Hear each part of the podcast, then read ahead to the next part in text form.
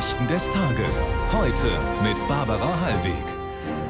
Mittwochabend, herzlich willkommen. Norbert Lehmann ist auch dabei für den Sport. Einen schönen guten Abend auch von mir. Schauen wir auf die Nachrichtenthemen von heute. Explosion auf der Krim. Dort gerät ein russischer Stützpunkt in Brand und Moskau droht, Schiffe im Schwarzen Meer anzugreifen. Schlank dank Spritze? Chancen und Risiken des neuen Appetitzüglers im Kampf gegen Übergewicht. Und Sieg für Felix Gall. Der Österreicher gewinnt die Königsetappe der Tour de France. Jonas Winnegaard verteidigt das gelbe Trikot und baut die Führung sogar noch aus.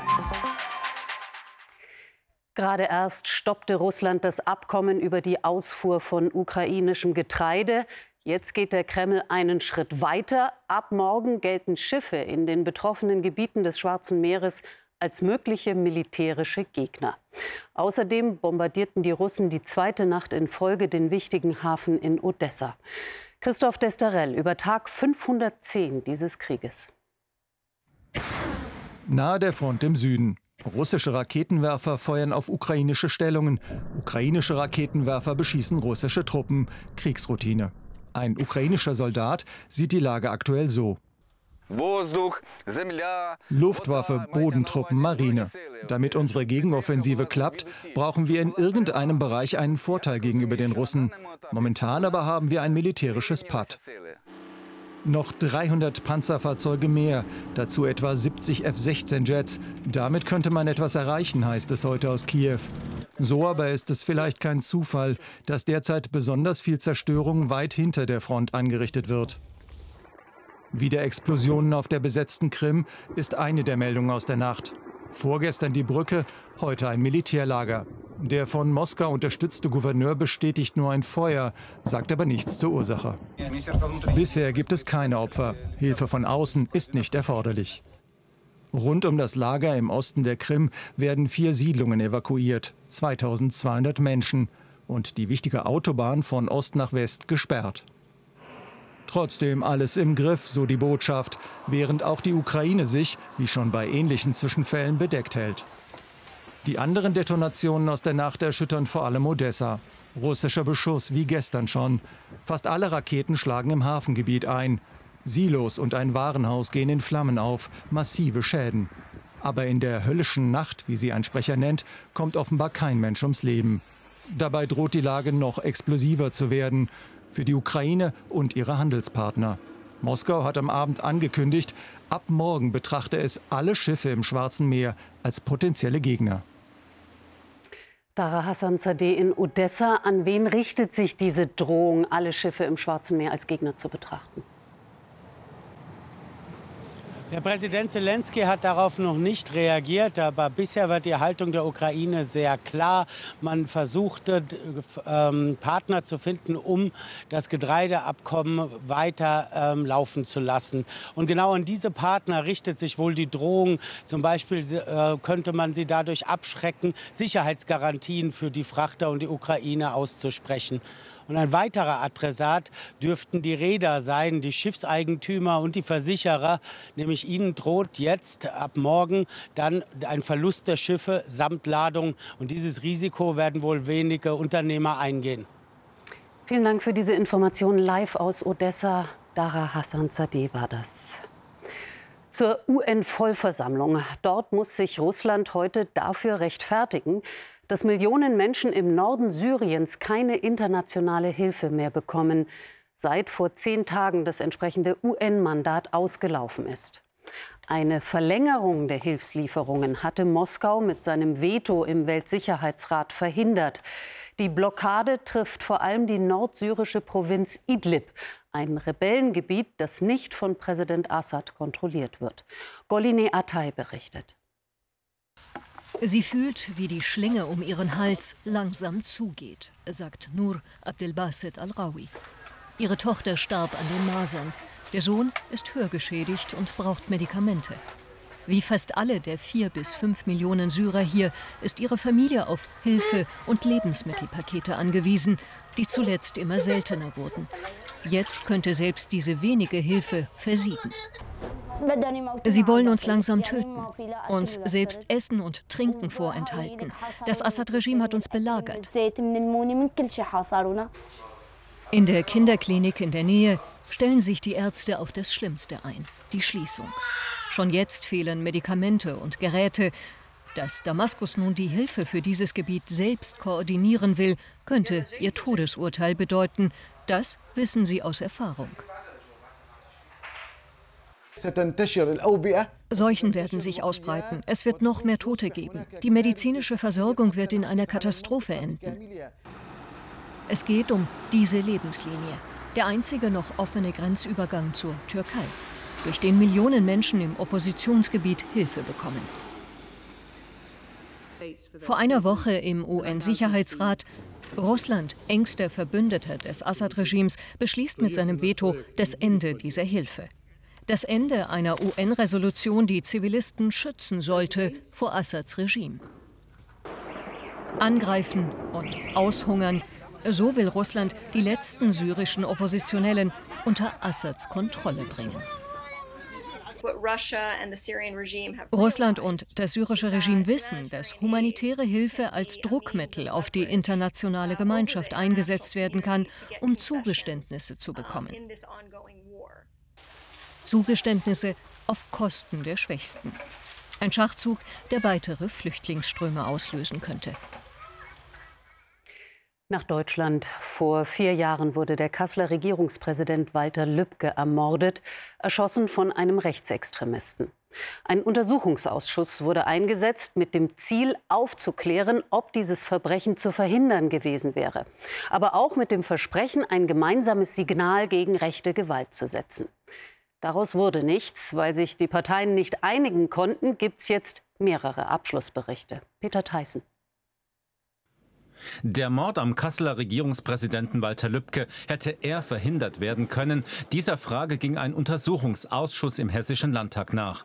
Der inzwischen verurteilte Mörder, der den Sicherheitskräften bekannte Rechtsextremist Stefan Ernst, stand zum Zeitpunkt der Tat nicht mehr im Fokus des hessischen Verfassungsschutzes. Ich habe alle Sachverständigen und Zeugen befragt. Hätten wir die Möglichkeit gehabt, den späteren Mörder Ernst zu observieren durch den Verfassungsschutz, ihn abzuhören, die haben das alle verneint. Die haben alle gesagt, es gab keine rechtlichen Möglichkeiten, gegen Ernst vorzugehen.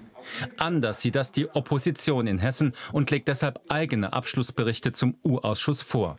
Der hessische Verfassungsschutz habe total versagt. Stefan Ernst sei immer wieder als Neonazi in Erscheinung getreten, als Lübcke bei der Bürgerversammlung in Lohfelden die Flüchtlingspolitik Angela Merkels verteidigte, war auch Stefan Ernst im Saal und radikalisierte sich weiter. Dr. Lübcke wurde nach der Bürgerversammlung in Lohfelden auch nicht genügend geschützt. Dort gab es Hass und Hetze. Nicht eine einzige Anzeige wurde gefertigt. Das zeigt, man hat die Gefahren augenscheinlich unterschätzt. Auch die tausendfach geteilte Hetze gegen Lübcke im Netz rief den Verfassungsschutz nicht auf den Plan. Dass Lübcke im Fadenkreuz der extremen Rechten steht, hätte 2015 klar sein müssen. Es hätte klar sein müssen, als er Hunderte von Mails voller Hass und Hetze und Mordfantasien bekam. Diese Verantwortung, meine Damen und Herren, trifft den Verfassungsschutz und Polizei. Den beiden entging diese Hetzkampagne gegen Lübcke. Die demokratischen Parteien in Hessen, sie konnten sich nicht auf einen gemeinsamen Abschlussbericht einigen. Dabei hatte sich das die Familie des ermordeten Walter Lübcke ausdrücklich gewünscht. Anfang Oktober wird in Bayern gewählt. Die CSU liegt in den Umfragen klar vorn, kämpft aber um die 40-Prozent-Marke und winkt jetzt mit verschiedenen Vorschlägen, um die Bürger zu entlasten. Auf einer Klausur im Kloster Andex grenzten sich Ministerpräsident Söder und CDU-Chef Merz auch klar von der AfD ab. Alexander Pohl berichtet. Dass die CSU in der Migrationspolitik ihre Schwesterpartei mahnt, nicht zu weit zu gehen, kommt überraschend. Der Vorstoß der CDU, das individuelle Asylrecht abzuschaffen, bezeichnet Markus Söder als spannenden Vorschlag, aber ob er tatsächlich die erwünschten Erträge bringt, ähm, das glaube ich, ist, steht noch offen. Und natürlich, das muss man auch sagen, wäre eine fundamentale Änderung, äh, ähm, die ähm, schon eine Herausforderung wäre. Friedrich Merz verteidigt den Vorstoß offen. Ja, das ist ein, ein, ein, wichtiger und guter Beitrag, um ein Problem zu lösen. Gehen Sie mal davon aus, wenn führende Mitglieder unserer Fraktion Namensbeiträge veröffentlichen, dass ich das vorher weiß. So weit, so uneins. Zwei Landtagswahlen hat die Union in diesem Jahr zu bestreiten. Die harsche Kritik an der Bundesregierung hat CDU und CSU in den Umfragen nicht geholfen. Im Gegenteil, Nutznießer schien allein die AfD. Umso deutlicher heute der Versuch Markus Söders, eine rote Linie zu ziehen.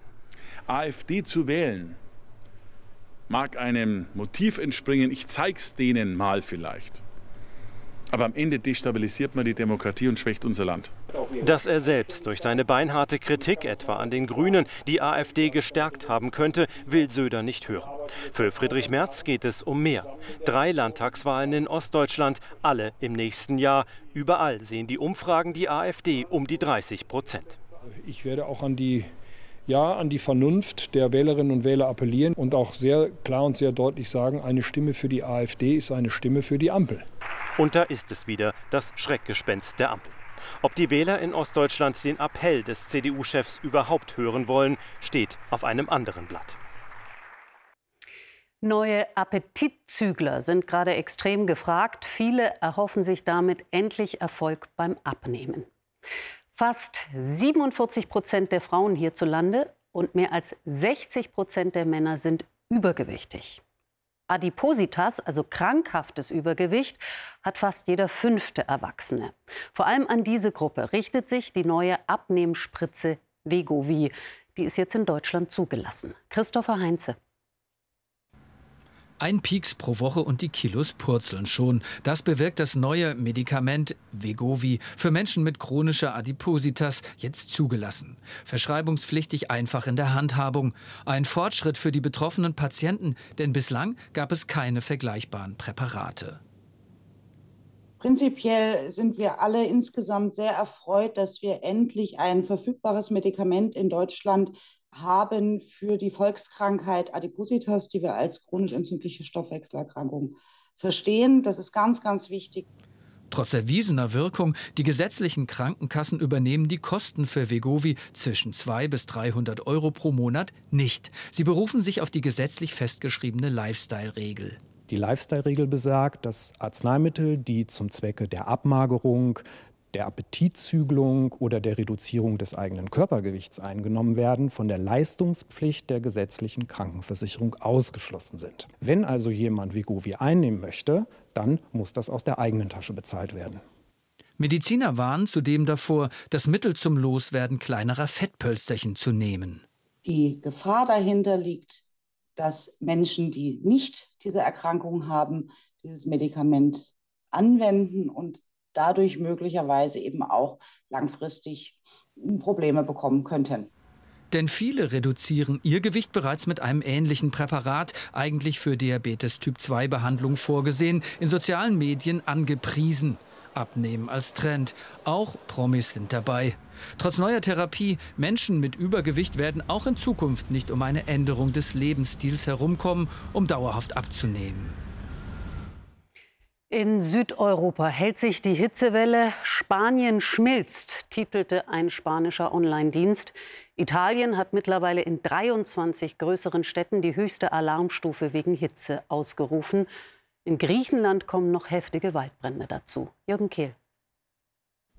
Sonnenaufgang im beißenden Qualm westlich von Athen.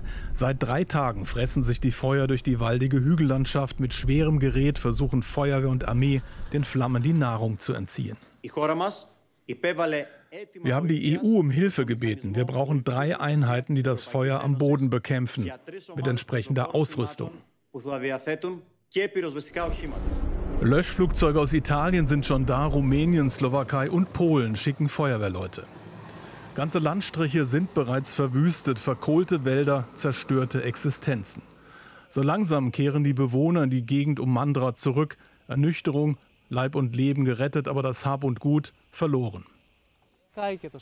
Das Haus ist abgebrannt, der Stall auch. Die Tiere wurden freigelassen, ein paar sind wiedergekommen, aber es gibt ja nicht mal mehr Wasser hier. Eine kleine Siedlung im Wald, als das Feuer kam, haben sie ja vergeblich auf Hilfe gewartet. Die Feuerwehr hat es nicht geschafft, die Flammen unter Kontrolle zu halten. Sie haben sich überall ausgebreitet. Die Feuerwehr hat gar nichts gemacht. Bei allem Zorn, die Feuerwehr kann nicht überall gleichzeitig sein. Immer wieder dreht der Wind, gibt den Flammen eine neue Richtung. Ein ständiger Wettlauf. Auch auf der Ferieninsel Rhodos brennt der Wald. Feuer noch außer Kontrolle, melden die Brandbekämpfer. Drei Dörfer wurden evakuiert. Hitze, Trockenheit, Wind.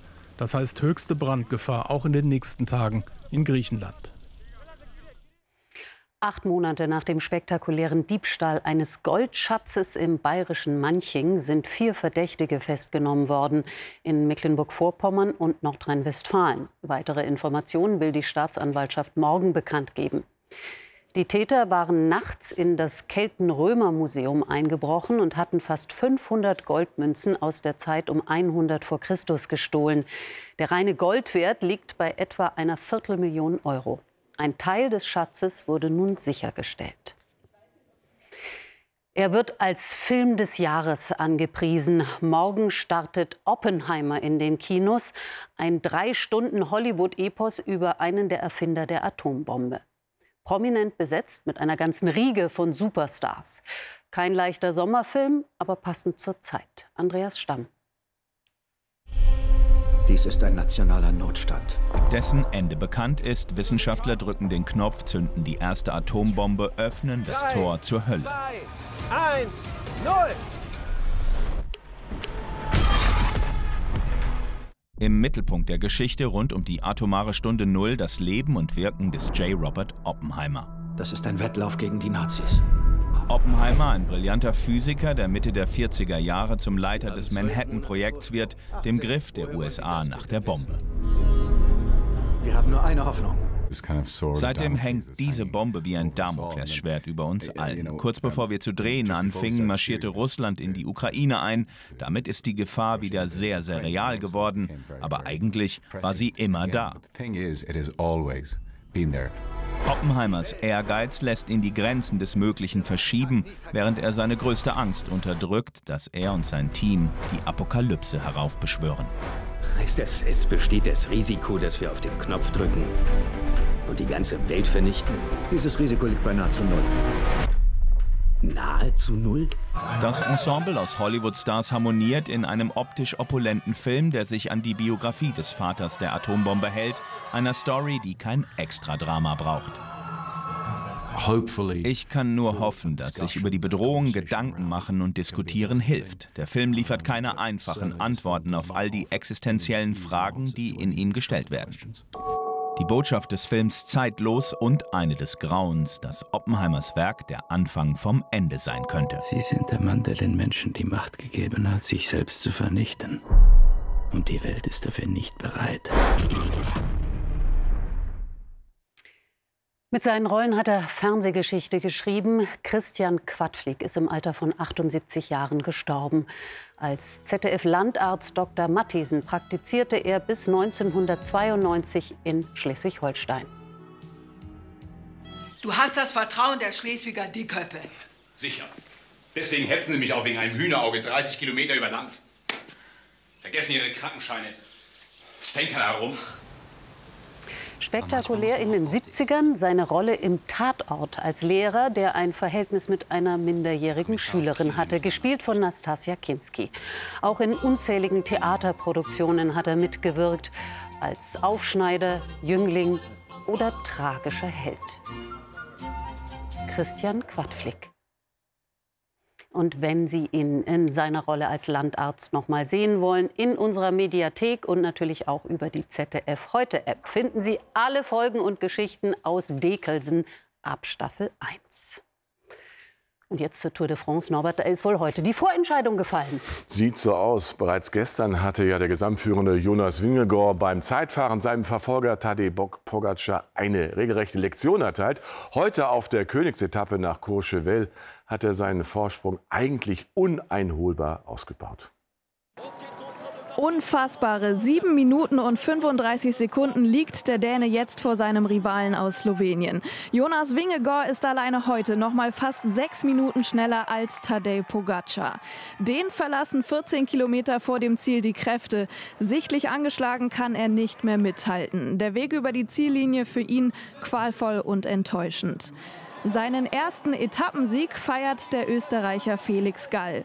Der Gesamtsieg ist dem Vorjahresgewinner Jonas Wingegaard jetzt kaum noch zu nehmen. Morgen Eröffnung der Fußball-WM, am Montag dann das erste deutsche Spiel gegen Marokko. Und da haben sich die DFB-Frauen in Sachen Kapitänsbinde jetzt festgelegt. Spielführerin Alexandra Popp wird ein Zeichen setzen gegen Gewalt an Frauen. Alexandra Popp auf einer Mission abseits des Fußballplatzes mit klarer Haltung bei der Frage, welche Kapitänsbinde die Frauennationalelf präsentieren wird. Wir haben uns äh, für ein Thema entschieden, äh, was wir über das ganze Turnier über bespielen werden, für die Beendigung äh, von Gewalt gegen Frauen. Einfach weil ähm, es erstmal ein riesengroßes Thema ist, ähm, gerade was häusliche Gewalt etc. und so angeht. Nur diese acht Armbinden hatte der Weltverband zur Wahl gestellt. Wie bei der Männer-WM ließ die FIFA die viel diskutierte One-Love-Binde nicht zu. Das Vielfaltsthema ähm, ist eh unser Ding. Das bespielen wir schon seit Jahren äh, und das werden wir auch weiterhin ähm, so bespielen. Ich denke, das ist jedem klar. Für die WM bleibt ihre Botschaft im Zeichen der Regenbogenfarben für mehr Diversität und Toleranz eher versteckt auf dem abgeschirmten Trainingsplatz. Das Spiel Deutschland gegen Marokko bei uns zu sehen im ZDF am Montag um 7 oder ab 7.30 Uhr. An solche Zeiten müssen wir uns jetzt gewöhnen. Absolut, werden wir auch. Fehlen noch die Lottozahlen. Sie lauten 4, 19, 25, 32, 33, 34 und die Superzahl 4. Weitere Gewinnzahlen finden Sie auf lotto.zdf.de und im ZDF-Text auf Seite 557. Es bleibt bei wechselhaftem Sommerwetter mit Schauern. Die Details hat gleich Östin Terli. Im Heute-Journal um Viertel vor zehn spricht Christian Sievers mit dem bayerischen Ministerpräsidenten Söder. Wir sagen Danke und Tschüss und wünschen Ihnen noch einen sehr schönen Abend. Bis morgen.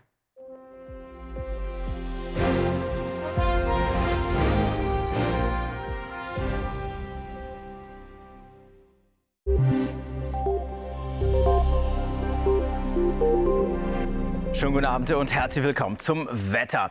Der Jetstream liegt derzeit quer über Europa und äh, dieses Starkwindband in etwa 9,5 Kilometer Höhe trennt die kühlere Luft im Norden von der wärmeren, teils heißen Luft im Süden. Und hier herrscht hoher Luftdruck. Die Hitze ist hier gefangen und wandert allmählich auch nach Osten.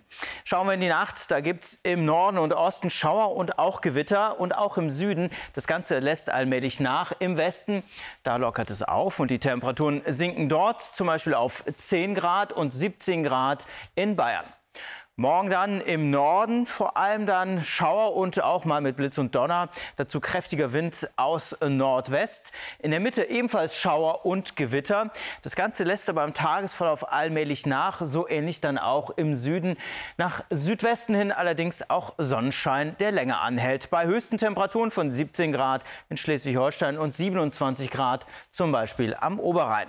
Die nächsten Tage gibt es weitere Schauer und Gewitter, vor allem am Freitag ziemlich durchwachsen. Ja, und das Wochenende wird dann etwas ruhiger und sonniger im Süden vor allem. Einen schönen Abend.